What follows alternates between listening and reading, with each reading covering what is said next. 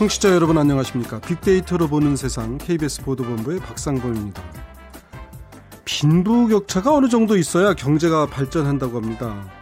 나도 돈 벌어서 한번 떵떵거리고 살아봐야지 이런 이제 자극이 있어야 된다는 거죠. 또 돈이 어느 정도는 이게 좀 모여야 산업의 종잣돈이 되기 때문입니다. 그런데요, 빈부격차가 심해지면 경제가 오히려 이제 나빠지기 시작합니다. 돈이 없어서 사람들이 소비를 하지 못하기 때문이죠. 그리고 경제 불황이 지나고 나면 어김없이 빈익빈 부익부 현상이 더 심해진다고 합니다.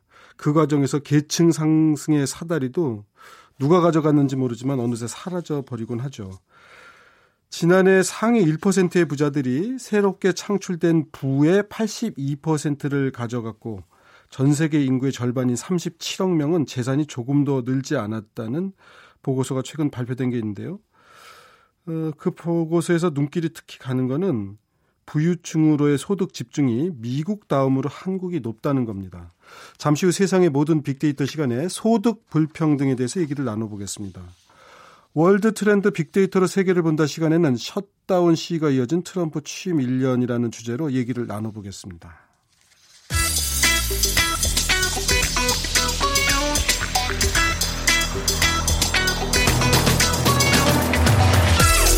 오늘 여러분이 궁금한 모든 이슈를 알아보는 세상의 모든 빅데이터.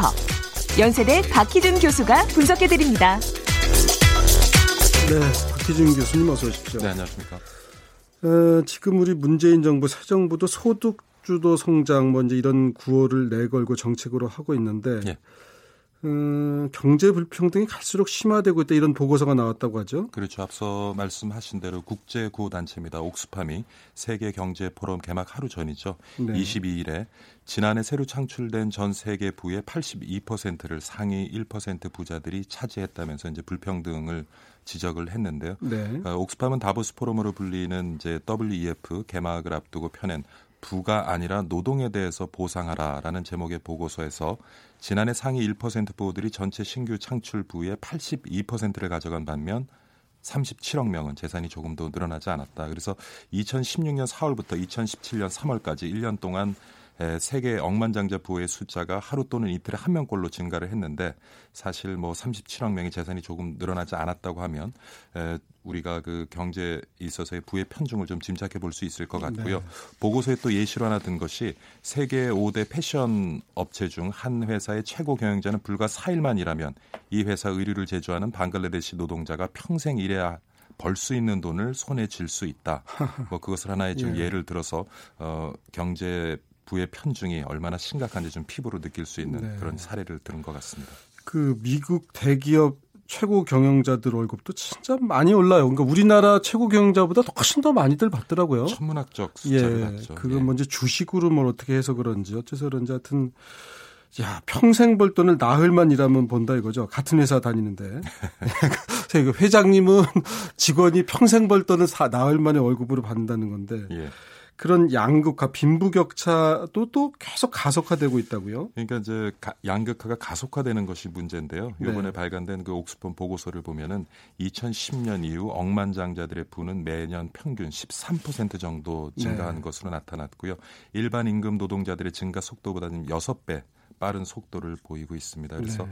옥스팸 보고서는 에, 각국 정부들이 주주 및 최고 경영자에 돌아갈 몫을 좀 제한하고 네. 노동자들이 최저 생계 임금을 받을 수 있도록 보장하는 그런 좀 에, 정책들을 만들어내야 하지 않겠느냐. 그리고 또 남녀 임금 격차를 줄이는 것도 중요하고 무엇보다 조세 포탈을 네. 철저하게 좀 근절할 정책을 마련하는 것이 필요하다라고 네. 지적을 하고 있습니다. 참, 뭐 사람 위에 사람 없고 사람 밑에 사람 없다는 말은 있는데 경제에 있어서만큼은 뭐 적용이 잘 안 되는 것 같군요. 우리나라는 어떻습니까? 지난 20년 동안 한국의 소득 불평등은 더욱 가속화되고 있는데요. 네. 부유층의 소유 집중이 앞서서 말씀하신 것처럼 지금 미국 다음으로 높게 나타나고 네. 있습니다. 그래서 한국의 상위 10%가 차지하는 소득이 전체 소득의 절반 수준에 달하고요. 네. 10%가 절반 50%를 가져간다 이거군요. 그렇죠. 그보다 네. 더좀 충격적인 통계는 상위 1%가 전체 20%의 부를 가지고 있다라는 지금 통계가 나타나고 있습니다. 예.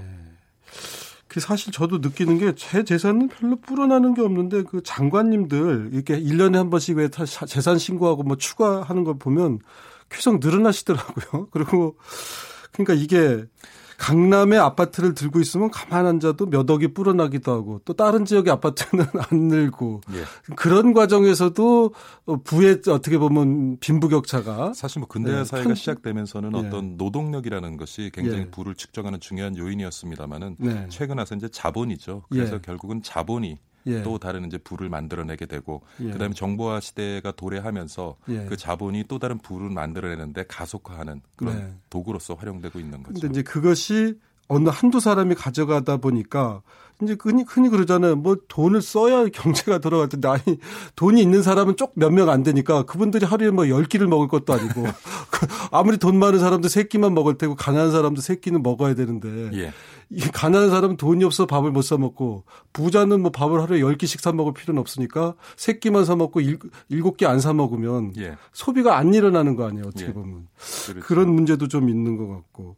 어, 어디가 제일 큰 문제가 있는 것 같아요. 지금 말씀한 대로 어떤 그런 자본의 예. 문제인가요? 그 옥스포 옥스팸 보고서를 이제 좀 살펴보면은요. 크게 네. 이제 두 가지를 지적을 하고 있는데 하나는 세계화입니다. 세계화. 사실 우리가 이제 1990년대 초반부터죠. 네. 어, 세계화를 기치로 해서 네. 어, 자유무역이라든가 네. 어, 이런 것들이 에, 어떤 그 세계 경제에 있어서의 부의 불평등을 조금 완화시켜주고 네. 윈윈 구조를 만들어낼 것이다라고 믿었었는데 네. 사실 이제 세계화가 급속하게 진행된 20년 동안을 살펴보면 어, 오히려 반대 현상이 나타나고 있다. 네. 그러니까 어, 선진국에 있어서는 보다 값싼 노동력을 이용해서 생산을 하기 위해서 생산 설비를 이제 노동력이 값싼 지역으로 이동을 많이 시켰죠. 네.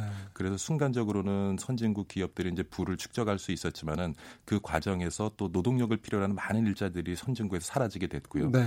그다음에 노동력이 값싼 개발 도상국 같은 경우에는 선진국 기업들을 투자로 해서 일시적으로는 예. 경제가 발전하는 모습을 보였지만 결국에는 예. 그들의 노동력으로 만들어진 부가 어, 그 개발 도상국에서 이렇게 낙수 효과를 만들어내지 못하고 오히려 그 자본을 가지고 있었던 선진국으로 다시 이동하면서 어, 결과적으로는 예. 선진국의 기업만 예. 살찌우는 그러한 아. 결과를 낳았다. 그래서 최근에 와서는 이런 세계화에 반대되는 물결들이 많이 일어나고 있죠. 그 대표적인 사례가 이제 에, 영국의 브렉시트도 들 수가 있을 것이고요. 네. 그다음에 미국 같은 경우도 이제는 뭐 보호무역주의를 예. 기치로 해서 자국 네. 우선주의를 굉장히 지금 에, 에, 집중하는 것 같고 네. 그래서 어, 뭐 여러 가지 이유가 있겠습니다만 세계 전체적으로 부의 불평등이 나타난 것 중에 가장 큰 요인 중에 하나는 세계화라는 지적이 최근에는 음, 많이 있습니다.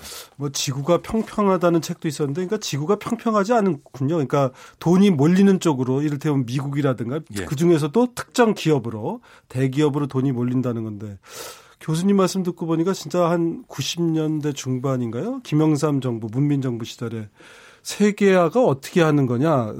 그 당시가 세계화가 담론이었지 않습니까? 예, 예.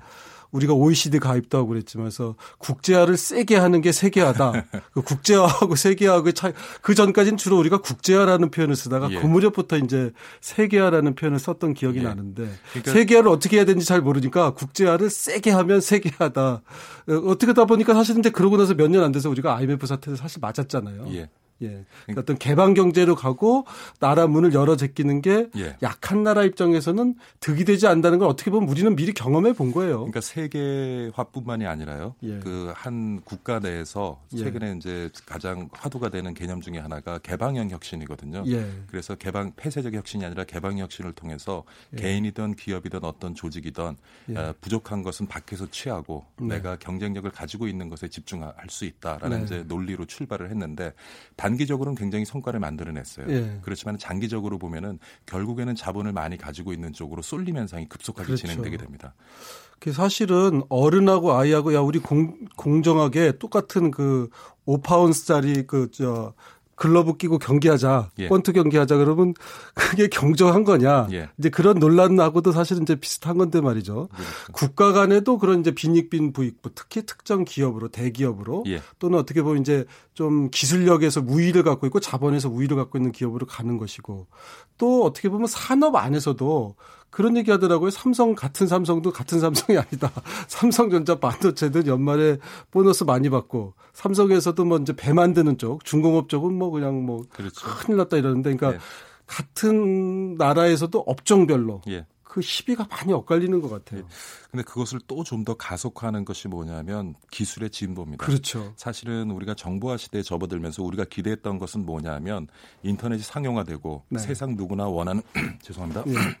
네. 세상 누구나 원하는 정보에 접근을 해서 그 정보를 기반으로 해서 부를 창출할 수 있는 그런 평등한 사회가 만들어질 것이다라고 네. 기대를 했지만 네. 실제로 인터넷 상용화된 이후에 정보화 사회가 진행되면서 부의 편중은 더 심해졌고요. 네. 우리가 알고 있는 그 야후라는 예. 지금은 이제 좀, 좀 쇠퇴했지만 기업입니다만은 예. 야후라는 이름이 어떻게 만들어진 것이냐면 여러분 걸리버 여행기를 보면은 예. 거기서 휴이넘이라고 예. 그 말이 지배하는 세상에 예. 피지배 계급을 이제 야후라고 아, 얘기를 하죠. 그래서 예, 야후라는 기업이 참 창업될 때도 그 네. 창업자의 뜻은 이랬습니다.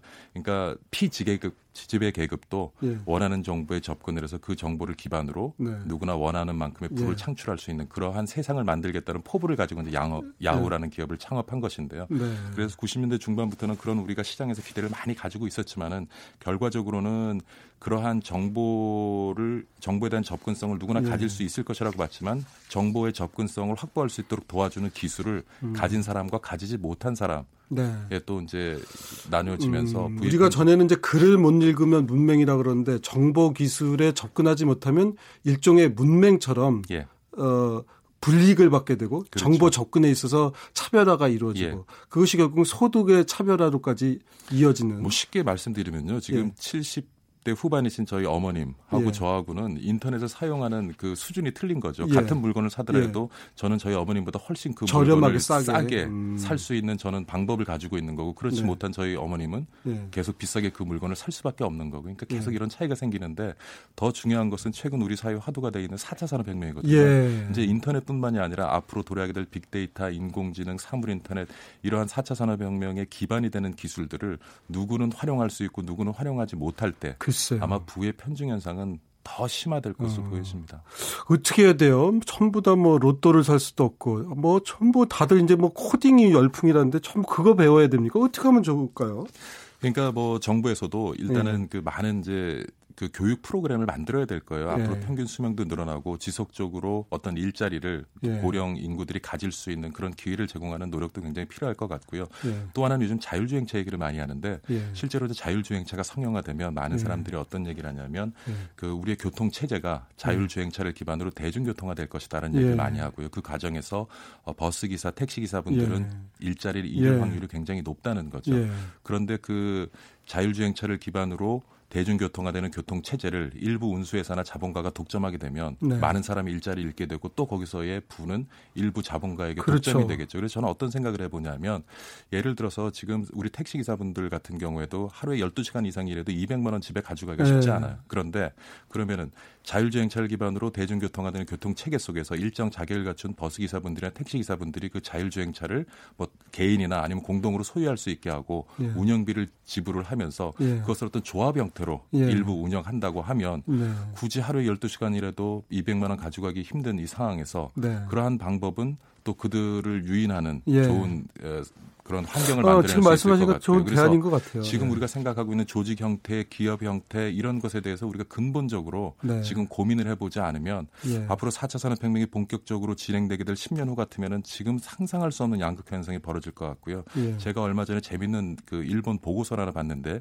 미래 전략위원회에서 이제 만들어낸 보고서인데 네. 그 보고서를 보면은 에, 정년을 앞으로는 40세로 해야 된다. 네. 그러니까 지금의 어떤 시류랑은 반하는 얘기인데 음, 왜냐하면 네. 60세 정년을 맞 아가지고는 예. 그 다음에 이모작 인생을 예. 준비하는데 굉장히 예. 어려움이 있을 것이다. 그래서 앞으로는 일본에서는 40세를 정년으로 한번 두고 예. 그 다음에 정부 지원하에서 또 다른 이제 교육기관을 둔 다음에 음. 또 다른 이제 인생을 시작할 수 있는 그러한 그렇죠. 어떤 예. 그 환경을 만들어야 되지 않나 요새 뭐 그 강남 인강이라 그래서 이제 강남에서 하는 그런 강의 인터넷 강의가 상당히 그 사교육 대체 효과도 있고 그런데 옛날에는 스무 살 때 배운 걸로 한 40년 정년 퇴직할 때까지 평생 그걸로 스무 살 때 배운 걸로 먹고 사는 거 아니에요. 그러니까 앞으로는 뭐 네. 누구나가 가르칠 수 있고 어디서나 배울 수 있고 네. 언제든지 배울 수 있는 일단 그거부터 좀 시작을 하면 어떨까 하는 생각이 들어요. 킨것 같습니다. 알겠습니다. 오늘 말씀 여기까지 듣겠습니다. 지금까지 세상의 모든 빅데이터 연세대학교 산업공학과의 박희준 교수였습니다. 고맙습니다. 감사합니다.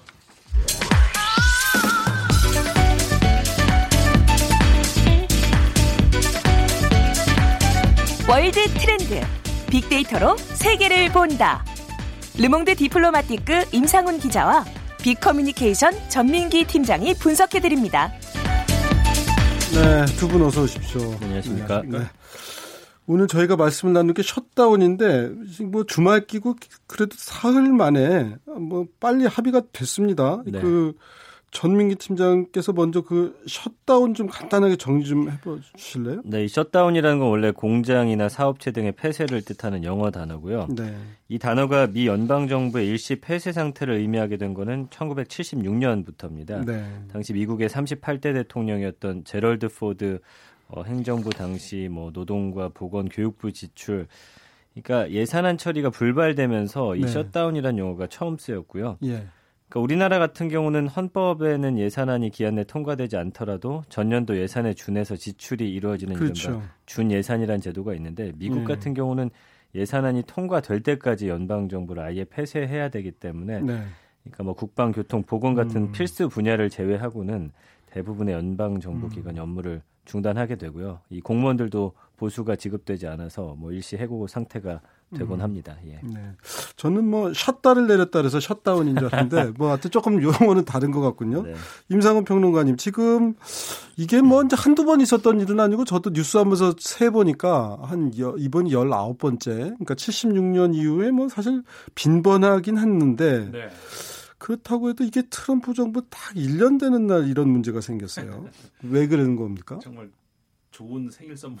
그러니까요. 예. 된 셈인데 예. 뭐 정부 예산안을 통과시켜 주지 않은 그 문제 아니겠습니까? 네. 네, 결국은 여야가 첨예하게 뭔가 대립하고 있었기 예. 때문에 벌어진 예. 일인데 그게 예. 뭐냐면 흔히 우리가 다카라고 예. 불러가지고 그러니까는 불법 체류하고 있는 청소년에 대해서는 본인들이 책임이 아니니까 그러니까 뭐 부모를 따라온 건데 뭐 네. 뭐 그러니까는 추방을 유예해 주자라고 네. 오바마 대통령 정부 당시에 네. 그 대통령령으로 이렇게 네. 했던 거죠. 근데 이게 트럼프 대통령이 이거를 이제 무력화시키려고 하는 과정에서 예. 민주당에서 극렬하게 반대하고 그러니까 공화당 입장에서도 반대하기도 그렇고 안 하기도 음. 그렇고 올해 또 중간 대선이 있으니까 그러니까 지금 제가 보면 11월 중간 선거 때부터 다 역산해서 생각들을 하다 보니까 네. 공화당도 약간 몸을 좀 사리는 것 같고요. 그렇죠. 예. 그러다 보니까 이제 이게 결국은 이번에 통과가 된 것도 그러니까 오늘 예. 그 미국에서 새벽에 예. 우리 시간으로 새벽에 통과가 됐습니다만은 아, 공화당 입장에서도 이제 시간 싸움에서 좀 불리하지 않았을까 음. 생각이 네. 들고요.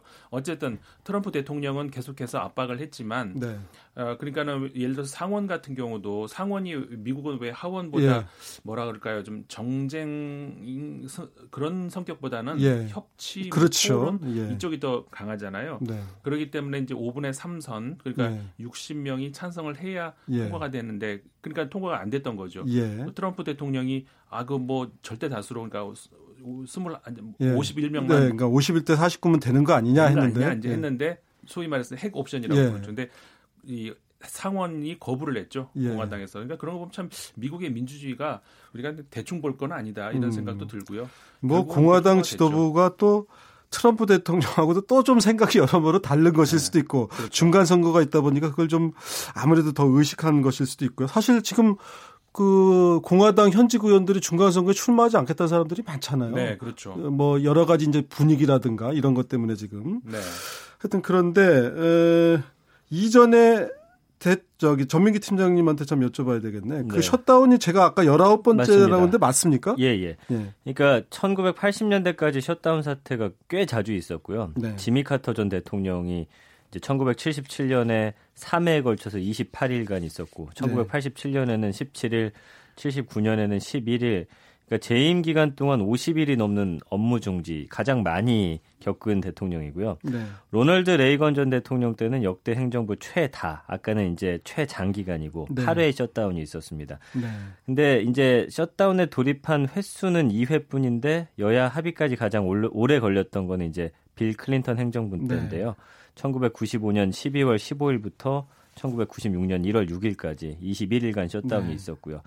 한 번도 셧다운을 이제 경험하지 않은 대통령은 이 단어가 처음 생기고 난 네. 이후죠. 네. 그 1989년부터 93년까지 재임했던 조지 W. 부시 전 대통령이고요. 그러니까 이분은 그 이제 아버지 부시 아버지 아버지 부시입니다. 아 버지 예. 부시. 예. 그리고 가장 최근 이제 이번 전이 2013년 10월 버락 오바마 전 대통령이었는데 이때 네. 당시 이제 오바마 케어 두고서 네. 민주당하고 공화당 협상이 지연되면서 17일간이나 지속이 됐었는데 이때도 꽤 심각했다 이렇게 어 아까 음. 임 기자님이 또 기억을 해주셔서 네, 네. 저는 잊고 있었습니다. 그러고 보면은 빌 클린턴 대통령도 그래도 꽤 그 협치를 강조했던 분인데 오래 걸렸네요. 이게 어떻게든 이런 난관들을 극복했다 그래요? 그러니까 사실 저 미국 대통령 입장에서는 우리나라 네. 대통령만큼 이렇게 대통령 중심제이긴 하지만 네. 대통령의 네. 입김이 우리나라만큼 그 강하지는 않고 네. 아무래도 이제 결국 결정적으로는 아까도 제가 말씀드렸다시피 상원에서 거부하면 대통령이 말을 해도 소용없는 그런 네. 경우가 많지 않습니까? 결국은 네. 이 국회와의 그러니까 의회와의 그 대화 꾸준한 대화 안에서 이게 해결이 되는 경우가 많았어요. 네. 그러니까 우리 가까운 예로 지난 2013년도 오바마 대통령 당시에 셧다운이 가장 가까웠잖아요. 4년 전에 4년 3개월인가. 그때도 보면은 굉장히 사실 길게 갔습니다. 우리가 네. 이제 면, 지금 잊어버렸지만 당시만 해도 미국이 어, 그 연방 정부가 이제 파산 위기까지 네. 거의 네. D 마이너스 막 카운트다운까지 할 예. 정도였었죠. 예. 기억해 보시면 예. 그럴 정도로까지 이제 밀렸는데 아, 그 과정에서 계속 백악관의 이 저 의회 의원들 불러서 지도자들 불러서 토론하고 상의하고 이러는 과정에서 결국은 해결이 되는 이런 경우가 많았거든요. 네. 오바마 대통령 때도 그랬었고 그러니까 디폴트 직전까지 갔습니다마는 그런 어떤 결국은 대화가 아, 문제를 해결하는 그런 음. 경우들이 음. 굉장히 많았습니다. 음, 결국 이제 뭐 싫은 사람끼리 또 봐야죠. 뭐 저기 국민을 위해서라면 그런데 전민기 팀장 이번에 그 셧다운이 많았는데 대개 보면은 이제 미국도 여서야 돼. 그렇습니다. 상원 기준이든지 예. 뭐든지 이제 그런 경우에서 있다 보니까 다수당 그러니까 야당인 다수당이 이제 반대하는 경우들이 많다. 이번에는 사실은 그렇지는 않았잖아요. 그게 이제 특별한 점이고요. 네. 여대 야소에서 셧다운이 있었던 건 아까 말씀드렸던 지미 카터 때한 예. 번이고 이번이 예. 두 번째인데. 예.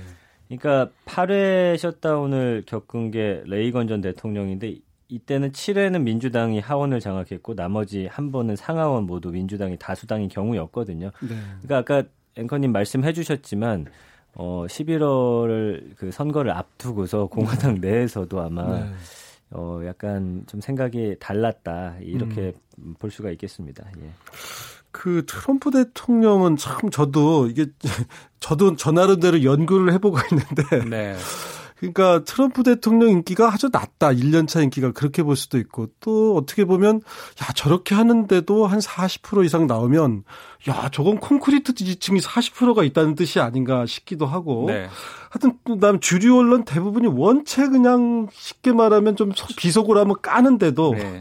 저 40%가 수준으로. 40%가 나오면은 그래서 이게 트럼프 대통령이 그걸 믿고 그러는 건지. 근데 이번에는 좀 존재감이 정작 이 여야 협상 과정에서 없었다고도 하죠. 네, 어, 그렇습니다. 그러니까 사실 그 트럼프의 그 지지층 말씀도 잠깐 하셨습니다만은 극과 극으로 이렇게 확 나누는 것 같아요. 그러니까 예. 중간층이 없이 예. 호불호가 예. 그러니까 말씀하신 것처럼 이 단단한 콘크리트 지지층이 예. 딱 놓여 있고 예. 그 이외에는 아예 그냥 싫어하는 예. 이런 쪽으로 딱 나눠져 버리니까 뭐 트럼프 대통령 입장에서는 그 단단한 콘크리트 지지층을 믿고 밀고 나가는 그런 것도 있겠습니다만은 사실 그 지난 토요일 그러니까 시작된 날 네, 토요일이잖아요. 토요일이 딱 취임 1 글쎄 말이에요. 이 그러니까 거기 날짜로 1월 20일인가 막 그랬을 네. 거예요. 예.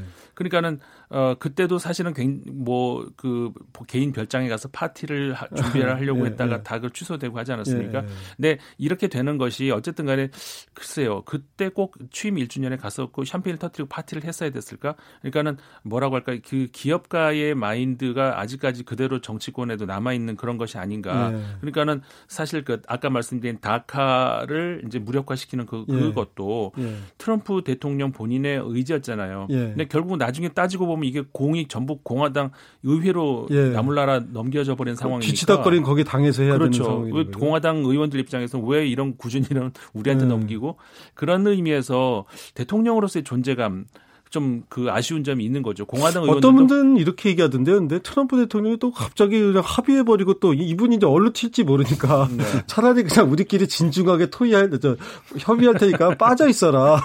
공화당 지도부가 네. 그렇게 얘기했다는 설도 있어요. 네, 네 그런 설도 있죠. 그러니까는 네. 이번에 의외로 트럼프 대통령이 조용했어요. 예, 민주당에 살짝 뭐 비난을 한 건 있었습니다만 예. 그 외에는 조용한 것이 참모진에서 이제 좀 입좀 다물고 예, 있어 달라라고 요구를 했다는 그런 그러니까 뭐 차라리 며칠 그냥 가만히만 계시면 저희가 알아서 해결할 텐데 자꾸 여기다 말폭탄 던지면은 일이 복잡해집니다. 예. 그런 게 아닌가 싶기도 하고 그리고 그 40% 지지층은 보니까 그쪽한테는 그들이 원하는 걸 아주 확실하게 주어지는 네. 그런 또 성향이 있어요. 그러니까 노동자들한테는 그 이민자들 맞겠다 하는 걸로 말이에요. 확실히 하고 그 다음에 또 돈 있는 월가 쪽에는 그 유대인이라든지 이런 예. 분들한테는 또 뭐 돈적으로 그리고 예. 팔레스타인 사태 같은 것도 그분들이 네. 딱 좋아할 만한 거를 줄 때 확실히 줘버리니까 미국 내 유대인들이 굳이 예. 뭐그 사람들 입장에서 반대할 이유가 없지 않나 제가 볼때 예. 그래 보입니다. 그러니까 어떻게 보면 이제 트럼프 대통령이 그냥 대충 하는 것 같아도 계산은 하고서 움직이는 그렇죠. 것 같아요. 예. 그런데 참 그 며칠간이긴 했지만 저희 그 뉴욕 특파원도 보도를 했는데 뭐 자유의 여신상도 볼 수가 없고 이게 뭐 외교 안보 급한 것 빼고는 다 지금 일단 스톱이 됐었으니까 맞습니다. 불만이 많았었다고 하죠. 그 이제 여행하는 사람들 입장에서는 황당한 거죠. 갑자기 네. 이제 보러 갔는데 들어갈 수 없다라고 네. 하니까 이게 말씀해 주신 대로 연방 공무원의 40%인 80만 명이 일시 해고가 된 상태고요. 네. 뭐 자유의 여신상 그리고 앨리스 섬 관리하는 국립공원 관리청의 업무가 중단되다 보니까 이런 일이 예. 발생을 했습니다. 그러니까 이 이런 상황에서 예전에도 이런 경우가 있었는데 그때 당시에는 이제 비상 대책으로 그 미 의회가 예산안을 통과시킬 때까지 하루 6만 5천 달러의 운영 예산을 네. 그 뉴욕주에서 투입을 해갖고 이제 음. 정상화 시켰던 적이 있어요. 그래서 이번에도 만약에 더 장기화 되면은 뉴욕주에서 돈을 내겠다라고 했었는데 뭐 네. 다행히 음, 끝나고 말았죠. 예. 예. 하여튼 뭐 그나마 다행이죠. 근데 임상훈 평론가님 우리가 아까 다카 얘기 잠깐 했는데 네. 그러니까 이게 이제 어, 정식으로 들어온 건 아니에요. 그런데 이제 들어와서 오랫동안 일했는데 그래서 자꾸 그때 그때 시간을 정해서 이제 유예해주고 뒤 시간을 뒤로 물렀던 거를 이제 이번에 그걸 안 하는 거잖아요. 네네. 그러니까 이 다카 문제는 어떻게 처리가 되는 거예요?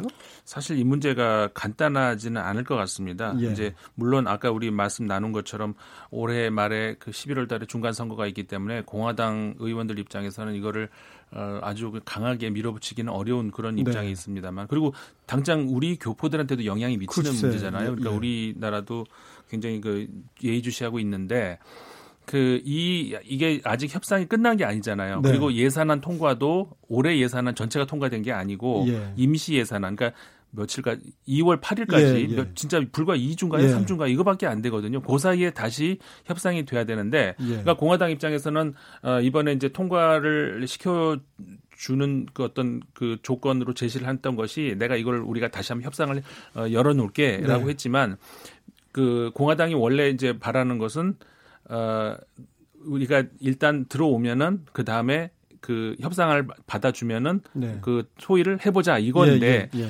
민주당은 반대거든요. 예. 먼저 이거를 법제화시키는 것을 약속을 해야 우리가 네. 예산안을 받아준다라는 거거든요. 네. 그러니까 2주 안에 과연 이거 해결이 될까요? 음. 예, 아직까지 저는 굉장히 뭐라고 할까 일단 급한 불은 껐지만 네.